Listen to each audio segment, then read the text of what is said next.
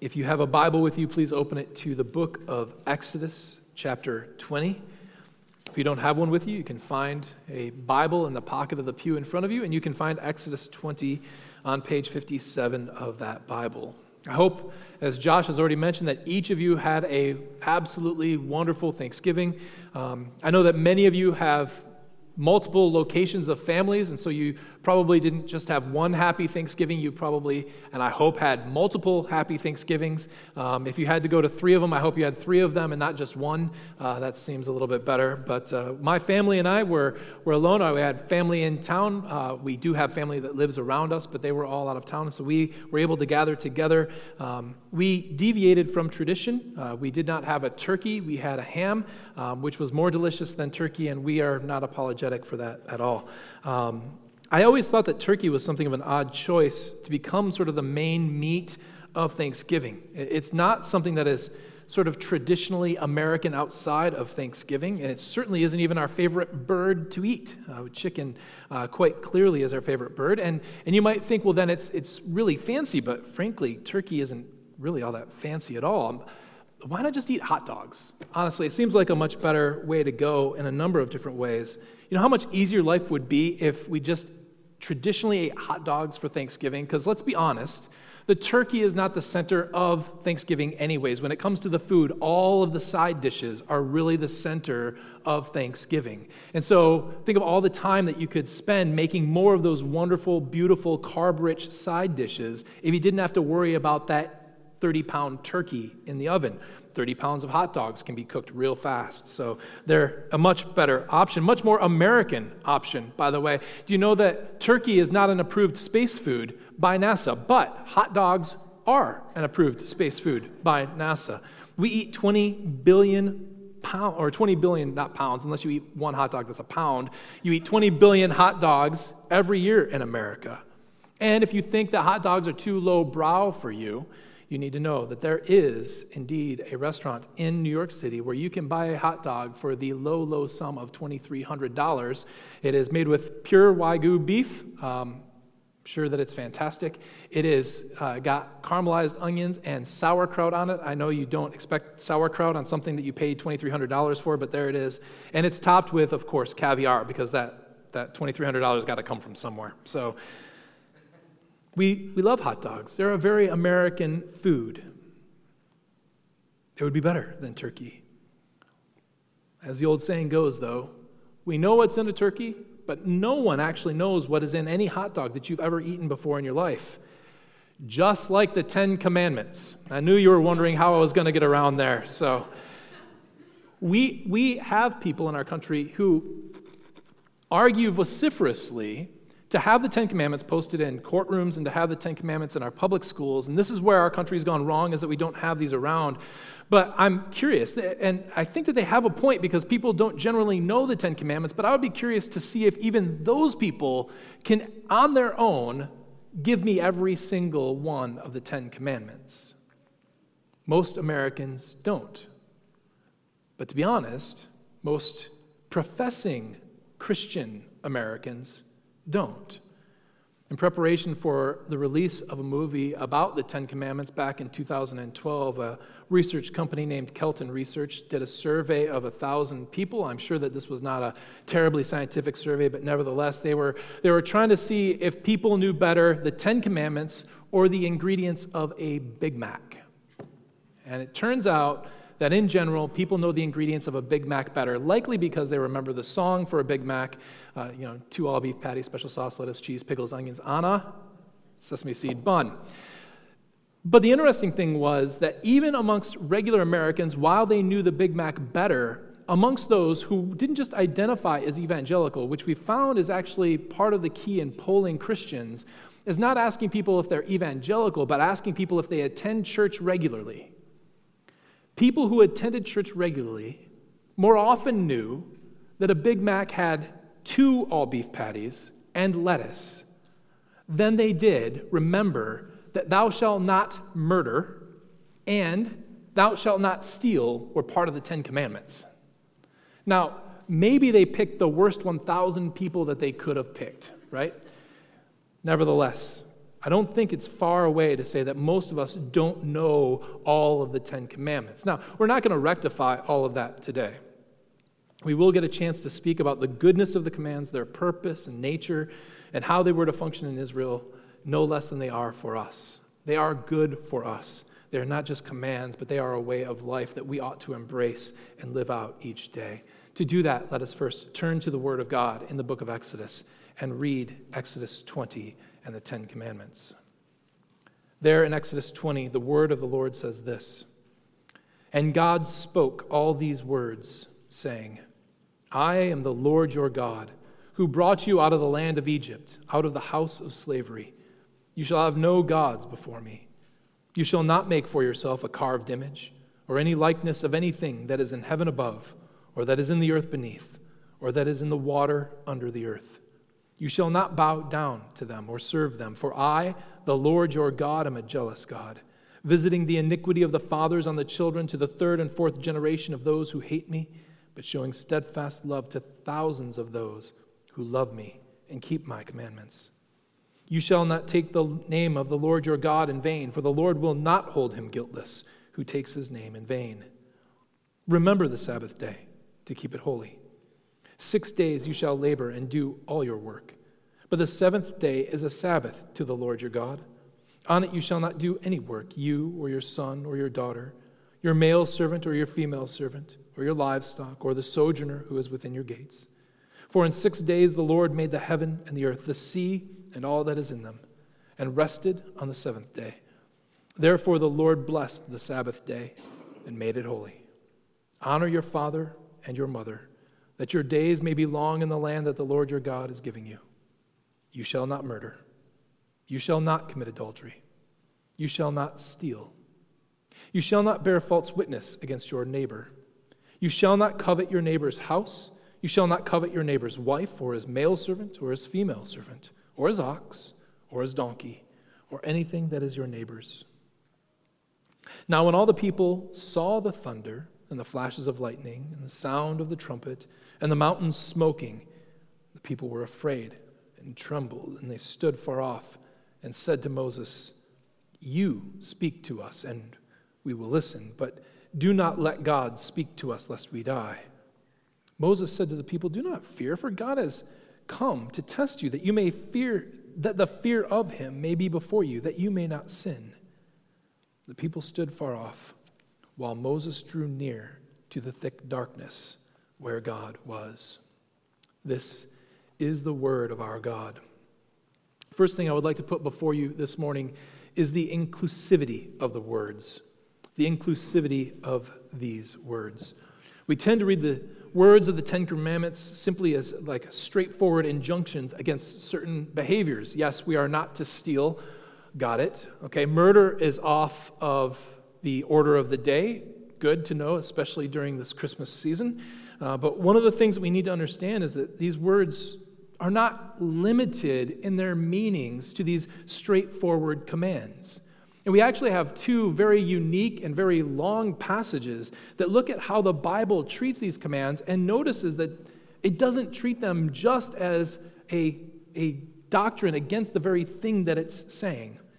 Rather, each of these particular commands seems to have a meaning that lingers and colors life far beyond a, a small range of meaning. It's got a rather large range of meaning. The first of these passages is the almost entirety of the book of Deuteronomy. In Deuteronomy, Moses repeats these Ten Commandments for the people in Deuteronomy chapter 5. Then, basically, from Deuteronomy chapter 6 all the way through Deuteronomy 26, we have Moses laying forward laws and commandments for his people that are based off of those 10. You can kind of track it as you go through. So, for instance, I think that when Moses gets around to talking about murder, he says, do not murder. He explicates what that means for us in Deuteronomy 19 and following. The real issue with this command is not simply that you not murder other people, but that justice is seen to be done amongst the people of God. We are meant to prevent unintended casualties, that we think through our actions and the effects that they have on the lives of other people That we are to be the kind of people who punish the guilty and make sure that we protect the innocent and that we pursue justice with all that we can muster. But it's not just the book of Deuteronomy. I preached through that, so even today, as we go through these commandments, we're going to go through them relatively quickly. You can find that it was preached in 2017. I'm sure that there are plenty of things in those that I disagree with now, but nevertheless, I think that they're there and uh, use to you. The point is simply this when Moses talks about adultery, when Moses talks about murder, when Moses talks about any of these commandments, he's not limiting the understanding of that commandment simply to the un or the intentional end of another's life in vengeance, whether it's dealing with murder or simply to the act of adultery when he says, You shall not commit adultery. But he believes that to truly understand these commandments, one must understand the concept of justice from God's view. To know what it means not to murder is to know what it means to pursue justice. Jesus does this as well in a much shorter sermon than Moses's, I think patterned off of Deuteronomy for a good reason. This is what Jesus says in Matthew 5 about murder. You have heard that it was said to those of old, You shall not murder and whoever murders will be liable to judgment. But I say to you that everyone who is angry with his brother will be liable to judgment. Whoever insults his brother will be liable to the council, and whoever says, You fool, will be liable to the fire of hell. So if you are offering your gift at the altar and there remember that your brother has something against you, leave your gift there before the altar and go. First be reconciled to your brother, and then come and offer your gift. Come to terms quickly with your accuser while you are going with him to court, lest your accuser hand you over to the judge, and the judge to the guard, and you be put in prison. Truly, I say to you, you will never get out until you have paid the last penny.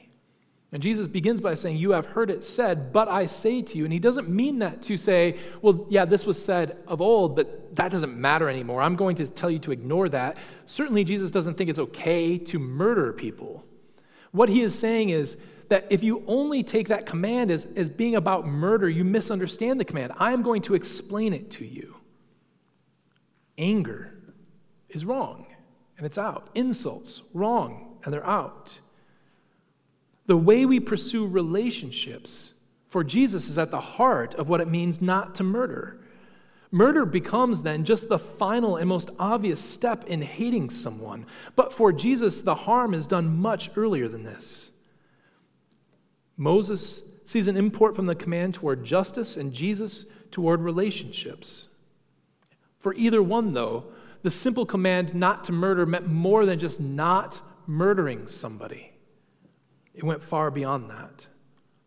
This is something of the way that all the laws in the Old Testament are to work. When Jesus has the question asked of him, What is the greatest commandment? What does he say? He says, To love the Lord your God with all your heart, mind, soul, and strength. And the second is like it to love your neighbor as yourself. On these laws hang all of the laws and the prophets. Right? What he means by that is that everything that we read, the Ten Commandments themselves, are an extrapolation from those two laws. And all of the other laws are an extrapolation from the Ten Commandments. It's sort of like they just grow as you go down, as you, as some people say, double click into them. They sort of expand, and you can see other areas where these laws are then applied. This is how all of those commands work. And speaking of them as commands, let's then talk about the impediment of the words. Our second point then will be about the impediment of the words. There is an impediment to these words in their ability to be applied broadly to everyone who might come across them and read them. There's an issue with who these words are issued to and the context that they are spoken in. In America, for instance, we have long had such things posted in our courts and, in our legislative halls. They do indeed form a good deal of the basis of our laws. And even today, I think that we are right to say that, especially what we call the second tablet of the law, these laws that happen to talk about how we are to relate to other people, like not murdering, not stealing, things like that, those are the basis of good laws civilly for the people of the world. But at the same time, it's also clear that these are not and cannot be the laws of our land. For one, we're not unified around a single religion, and we never have been. As a Baptist, I wholeheartedly desire and agree with the separation of church and state. And it's impossible to maintain that if the Ten Commandments were truly central to our understanding of American law, that we would be able to have that sort of separation. In the very first commandment, you have to answer the question of who is the Lord? What is he like? How is he to be worshiped? How are we to understand the nature of God and how we are to pursue him and where he is to be found? I, I am not someone who confesses in Allah.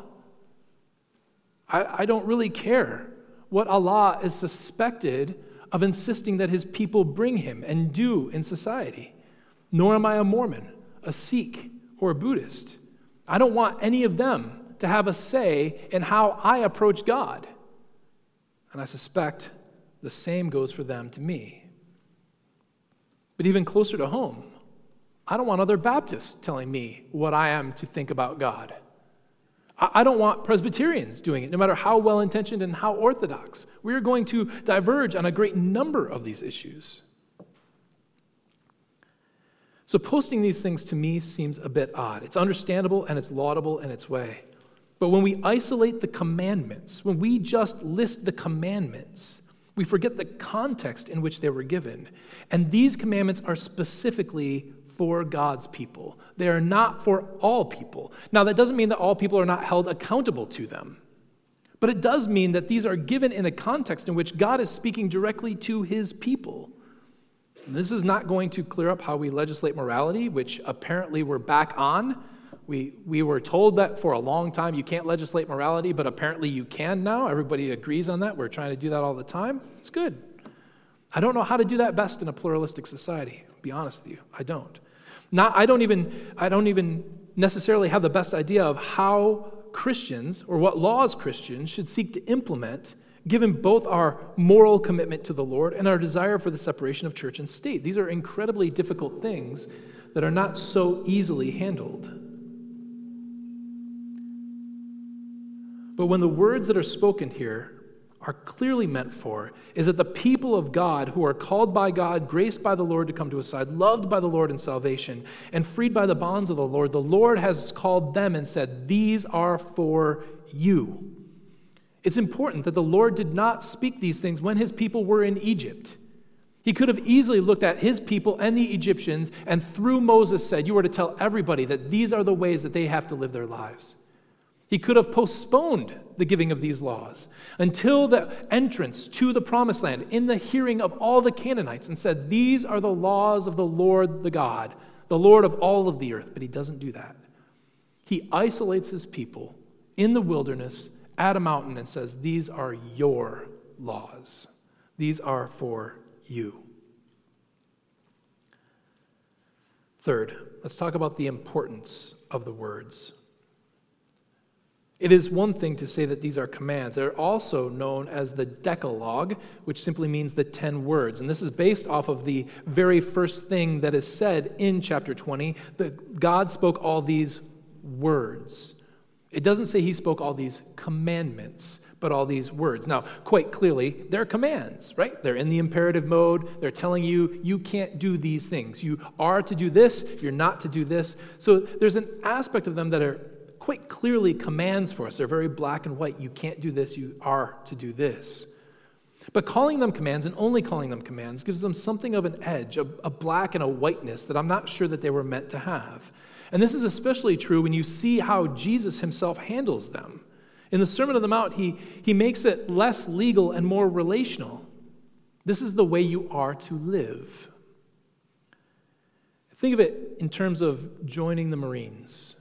If you are going to go into the Marines, the Marines are going to tell you if you're going to be a Marine, you're going to wake up at this time. You're going to do PT at this time in this way. You're going to eat now. This is what you're going to eat. You're going to have certain responsibilities. You're going to have certain relationships that you have to handle in the appropriate way. They're going to look at you and say, if you're going to be a Marine, this is the way you're going to live your life. Now, it's quite clear that those are commands that are placed upon you. But it's also clear that they're not just commands, they're trying to instill upon you a way of life. That's, a, I think, a somewhat extreme example, but I, I don't think that it's necessarily wrong to think that that's precisely the thing that God is pressing into his people. These aren't just commands for you. This is meant to be a way of life. This is how you are to handle yourself. It might be helpful for us to think less of them as commands and more of a way of being in the world, the way in which we are to live in the world. They both challenge us and give us a goal to strive for. Again, I, I think that we can look at the teaching of Jesus and, and see something of this. In Luke chapter 18, a rich young ruler comes to Jesus and he says to him, Good teacher, what must I do to inherit eternal life? And Jesus said to him, Why do you call me good? No one is good except God alone. You know the commandments do not commit adultery, do not murder, do not steal, do not bear false witness, honor your father and mother. And he said, All these I've kept from my youth. When Jesus heard this, he said to him, uh, One thing you still lack sell all that you have and distribute it to the poor, and you will have treasure in heaven. And come, follow me. It's very clear. What must I do? And Jesus points him at these commandments. And the young man says, Ah, but you see, I've, I've done all those things. I don't have a track record of murder or adultery or stealing. I, I just, I have not held myself that way. I've not done those things. And Jesus says to him, Okay, fair enough.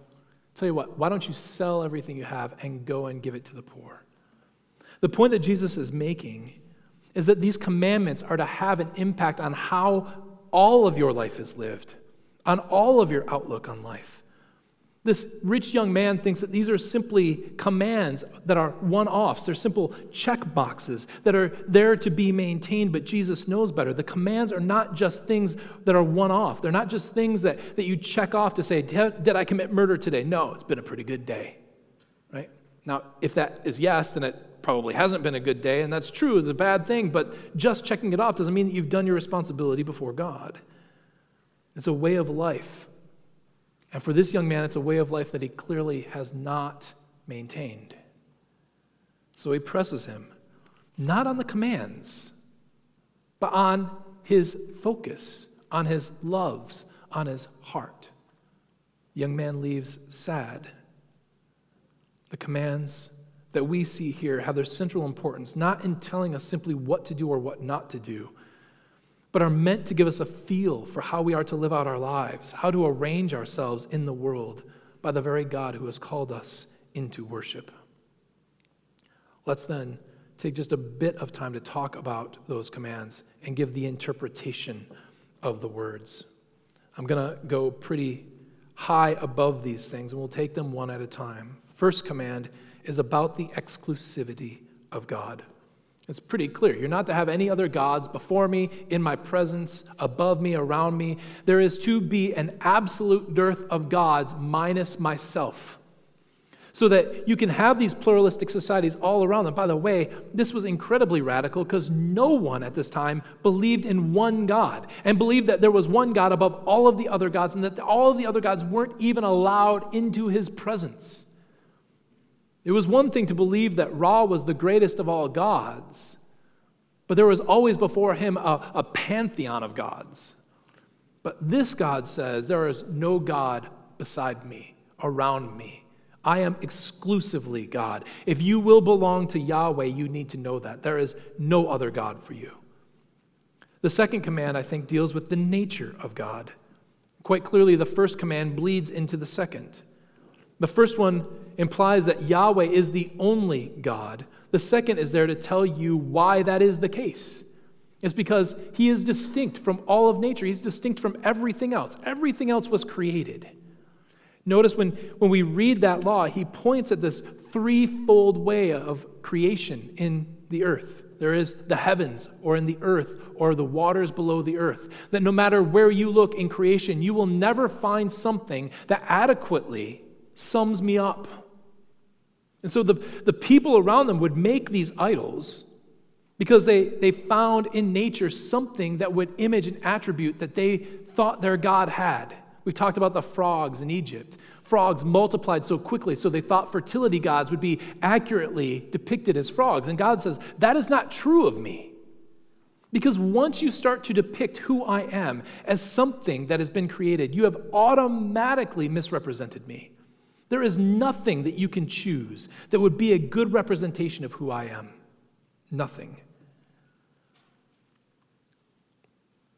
God will be known not by his attributes as seen in an idol, but by the works that he has done and the words that he has spoken. The carvings of our hands, the stillness, the deadness of our idols are not appropriate ways to image God. God's nature is to be upheld by all of his people. The third command is about the worship of God. Typically, taking the Lord's name in vain is thought by many people to refer to not using the Lord's name in, in a wrong and inappropriate way. Basically, on every HGTV show that you've ever seen, when people exclaim about what they see in front of them, they say, Oh my. And we would look at that and we would say, That is quite clearly not the appropriate way to handle the name of God, even though God, by the way, is more of a title than a name, but especially when the name is Jesus and, and they're using it as an exclamation or even as a curse, a swear, or something like that. We know that that is wrong. It is a mishandling, it's a misuse of the name of Jesus Christ, it's a misuse of God. But I think that the idea of God's name is meant to be more in line with how we approach Him and worship Him. It's talking about his character. In Deuteronomy, when Moses starts to talk about this particular commandment, he talks a lot about where God will make his name dwell. And that dwelling of God's name is in the tabernacle or what will be the temple in Jerusalem. And he says, It's there that you are to worship me. It's there you're to offer your sacrifices and offerings. It's not any of the other places. So there is a way, and a particular way, that you are to approach God. And if you approach him differently, if you think that, that you can offer sacrifices wherever you are in Israel, if you think that you can worship him however you see fit, you are mishandling his name because his name is his right and his responsibility. So, whether in speech or in worship, God's name is not to be dealt with falsely. As one commentator put it, each Israelite is to avoid any use of the divine name that would detract from how God is perceived. These first three commands imply strongly that God is to be exalted, worshiped, and known as the exclusive God according to his word and by his works. We're not to rest on our own understanding. We're not to rest on our own thoughts. We're not to take cues from the world around us. We're not to see how they handle the talking of God and say, well, maybe we can appropriate some of that. That is right out. Rather, we only rightly represent the true and living God by what he has revealed to us. And this, by the way, has come in its fullest representation and its final representation in the person of Jesus Christ, which is incredibly interesting because the New Testament says that he is the image of God. The very thing that God says you can't do, God then turns around and does. Because those silly, mute, and deaf idols do not ever and cannot ever rightly picture God. And we cannot make living beings. But God can incarnate himself in the womb of Mary, in the person of Jesus Christ, and make the image of God in its fullness dwell in Jesus Christ. This is how Jesus then reveals God to us. To trust in God, to rightly represent his name, to rightly worship him, is to know Jesus Christ, his Son, the image of the invisible God, in whom all the fullness of God was pleased to dwell. The fourth command is about the faithfulness of God. And it is something of a crossover. It not only talks to us about the faithfulness of God and how we are to trust in it, but also how we are to handle that trust in light of others. In light of God, the fourth command is meant as a call for us to trust in the provision and the faithfulness of God. Six days you're going to work, and on the seventh, you're not going to work. And friends, it's going to be okay. That's the point. You, you can rest, and it'll be okay. You can take a day off, and God will sustain you. The whole point of it is to build up a trust that God will provide for his people. But it's, it's not just that. It's built on this idea that God has worked for six days in creation, and then he, he just stopped. And as you read through what the Bible says about the Sabbath, it's quite clear that the picture of the Sabbath that is given to us is not just of a weekly occurrence, but God builds Sabbaths on top of Sabbaths. It's not just a weekly occurrence where you work six days and you take a seventh off. There are also Sabbaths of weeks where things happen for six weeks and then something different happens in the seventh week. There are Sabbaths of years. If you were to take a brother in and pay a debt for him and, and have him come and work for you, he will work for you for six years. But in the seventh, whether that debt is paid off or not, he rests. He's done. But it's not just Sabbaths of years, there are Sabbaths of Sabbaths of years. Seven groups, 49 groups of seven years. And then the 50th is the Jubilee. What God is doing is saying, all of this kind of multiplies on itself, moving toward, all of creation moving toward, all of the cosmos moving toward this idea that there will one day be a final rest when all the Sabbaths are finished. That you are building up by taking this one day off a week an idea that everything is coming to a conclusion, where not only God will rest, but you yourself will rest from all the toil and all the labor that you do under the sun. And you are called to trust in that. You are called to build your life around that, knowing that you can work for the Lord now, but there will one day be a rest. And this has implications for those who live with you. You can't say, well, God has called upon me to rest, and so I'm going to rest, but man, you know, things need to be done out in the field, so I'm glad I've got Johnny Worker with me. And God says, no, it's not, this is not a rest for those who can afford to rest. This is a rest for everything. There is rest for animals, there's rest for people. In other Sabbaths, there's rest for the land, there's rest for debt. There is rest. And in Christ, we have this rest. We are to rest in Him and trust that one day He will give us the rest that we so need and seek. The fifth command is about authority. The command to honor your father and your mother, like the rest of these commands, is primarily there to describe how we relate to others in the world. It's like the tip of an iceberg. It's the most obvious and the first relationship that you have where you understand that there's a sense of authority above you. And throughout the Bible, we are commanded to pay homage and honor those who are in authority over us. We heard about this in Romans 13 not too terribly long ago.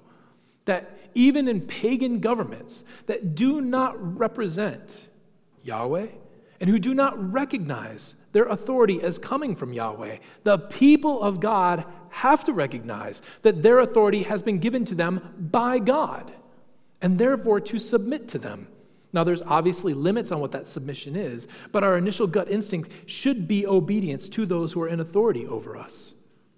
Even as Peter would say, we are to honor the emperor when that emperor has no goodwill toward Christians at all. The eighth commandment, or excuse me, I skipped over a couple. They're very important. We'll go back and catch them now. Commandment six, not to murder, is about justice. We've talked about this quite a bit. I do want to make one brief note about the sixth commandment that there isn't really an English word that rightly kind of captures what this is getting at. We don't want to say kill because there are plenty of times in which the Bible commands other people to be killed. And we know that there are times in which, even in the New Testament, we, we read that governments have the right to bear the sword. So kill doesn't quite capture it because kill can also be applied to everything. But murder also doesn't quite capture this. The word that is used is always for the death of a human being, but it's not always this sort of premeditated murder. It can even be an accidental murder. So if you are wielding an axe and the axe head flies off, that is covered by this. And at the very least, one of the things that this is saying, alongside all the justice stuff that we talked about with Moses and the relationship stuff that we talked about with Jesus, is that you have to act in your daily responsibilities to avoid causing harm to others, even accidentally. So when we talk about things like safety regulations in industrial places, these are good. God would uphold these. I think that they would fall under this commandment that we have a, a necessity to make sure that we protect human life and that we are consciously working hard to do that. Command number six is about justice. Command number seven is obviously about sexuality. Again, the nature of this command is just the tip of an iceberg. It's the most basic understanding of sexuality that one can find. Adultery is right out. Sex is to be understood and enjoyed only in light of a married relationship. And that relationship is a lifelong commitment to the good of the other, and the other there not being any other of your choosing, but somebody of the opposite gender. The Bible is realistic about sex, and it upholds the natural and intended goodness of it. But we are not fools, and neither is God with any good thing, especially with good things. The more good it can have, the more pain and harm it can cause. And this is why God sets limits on the exercise of it. And you'll remember that this second part of the tablet is kind of under the, the heading of you should love your neighbor as yourself. And it's true, sex is an incredibly personal matter. And we, we hear people crying in the public square that, listen, what happens in my bedroom is none of your business. But even they know that that is false. Because now, if you are not applauding what they do in your bedroom, in, not in your bedroom, in their bedroom, sometimes I don't speak so good. So, if you're not applauding what happens in their bedroom, then you are not fit to hold, I don't know, whatever job you've got. You can be canceled. People will call bigotry and other things down upon you.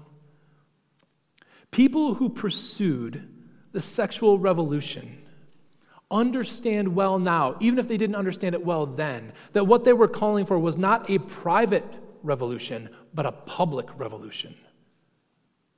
It is best for society, it is best for individuals to understand that sex is a gift of God that is only to be maintained within the bonds of a marital union.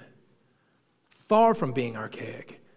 God's insistence on sex inside of marriage is simply for our good and for the good of our neighbors. The eighth command is about dues. It's not just about stealing. But again, stealing is meant to be the baseline of an ethical way of providing what is necessary to others. This is obviously pointed at physical property. If I own something, if it is mine, if I have purchased it with my money, you are not allowed to come and just take it out of my yard or take it out of my car or just take my car, right? You, you are not allowed to do that. That's stealing unless I have given you the authority to do that or unless I owed it to you. It is your property, not theirs. This is quite clear. The Bible lays this out. You actually do own things. And so obviously things like communism right out. If they say like this is this is the public's good you don't own anything it's all given to you by the populace we know that that just that's not that's not right. But we also need to hear the other side of that. And that is it's not just a law that stands against communism it's also a law that stands against unrestrained capitalism. The bible is very clear that people are to be paid for their work that might doesn't make right that just because you can cheat people doesn't mean it's okay to cheat people.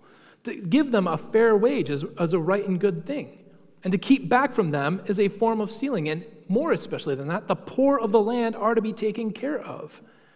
Now, this law doesn't say how we are to carry out these things or how we're supposed to do these things.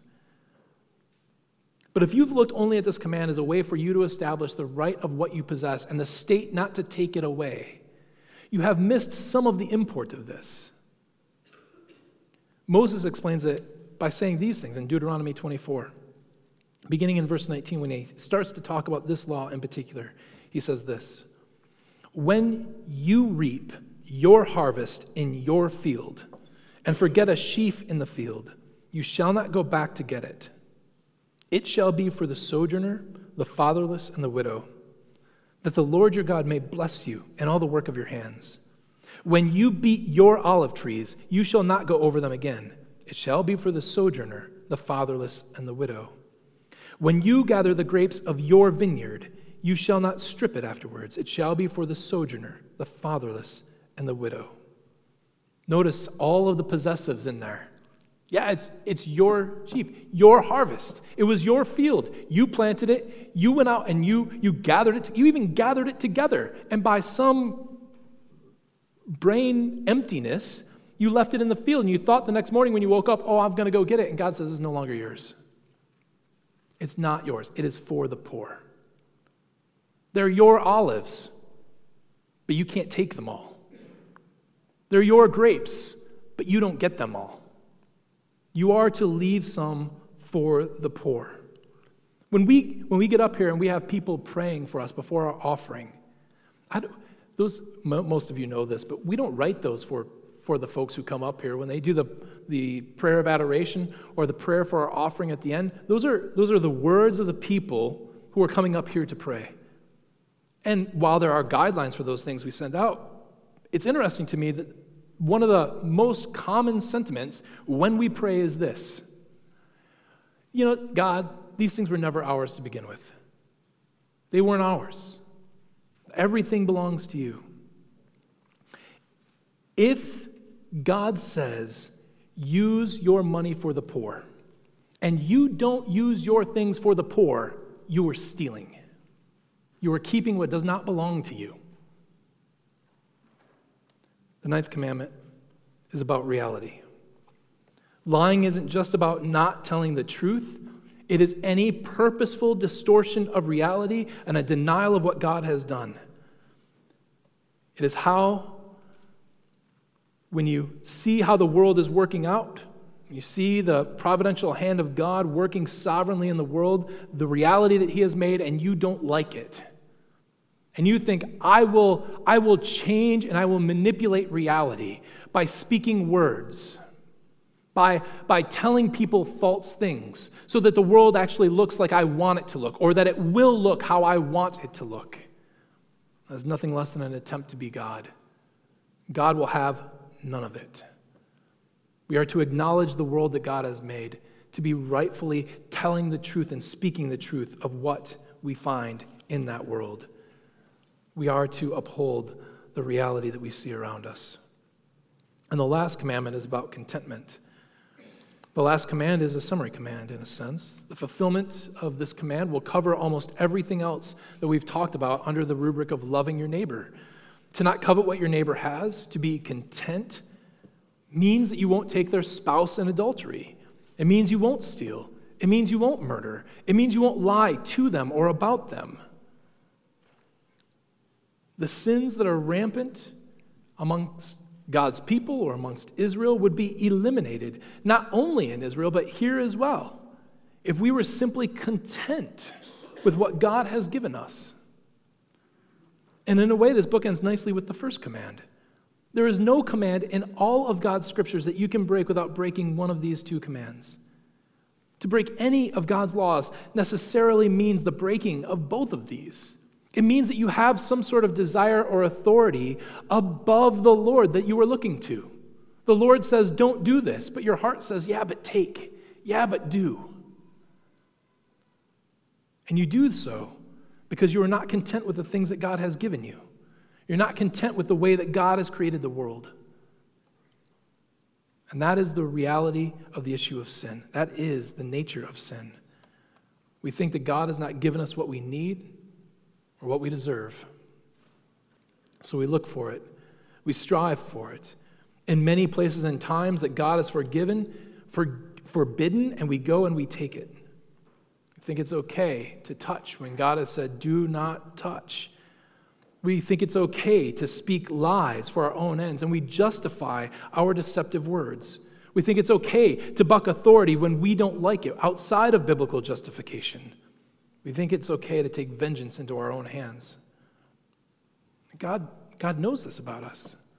He knows that these words given to Israel aren't going to last Moses walking down the mountain, right? Those tablets are going to be broken by the time he gets to the bottom. He knows that his people cannot live up to these things. But the grace of God is always present, it's always kind, it's forgiving. So, friend, if you have faith in Jesus Christ this morning, strive for these things, not in some silly and foolhardy attempt to make yourself acceptable and loved by Him, but because you are accepted and loved by Him in Jesus Christ. Strive for these things as the way you live in the world, because God holds them up for your good, for your flourishing, and for His glory. And if you are here and you don't know the Lord, I would think that these commands have to, at some level, seem far from you. Ask yourself if you truly understood them, not even, but also including if you've kept them, not in their most limited state, not as a checklist to say, well, I've never been married, so I can't commit adultery, and, and I, I, I try not to steal, right? Not like that, but in their fullness, fulfilling not just the very words, but all that those words imply. And if you rightly confess that you haven't, come to the Lord Jesus Christ. For his forgiveness is true, his love is rich, and his mercy is deep. He died for the sins of all of those who would confess his name so that you can be forgiven when you put your faith and trust in him. And he will do the same for you. He will forgive you, he will pardon you, he will give you a heart to long after these very commands to love the Lord your God with all your heart, mind, soul, and strength, and to love your neighbor as yourself. Let us pray.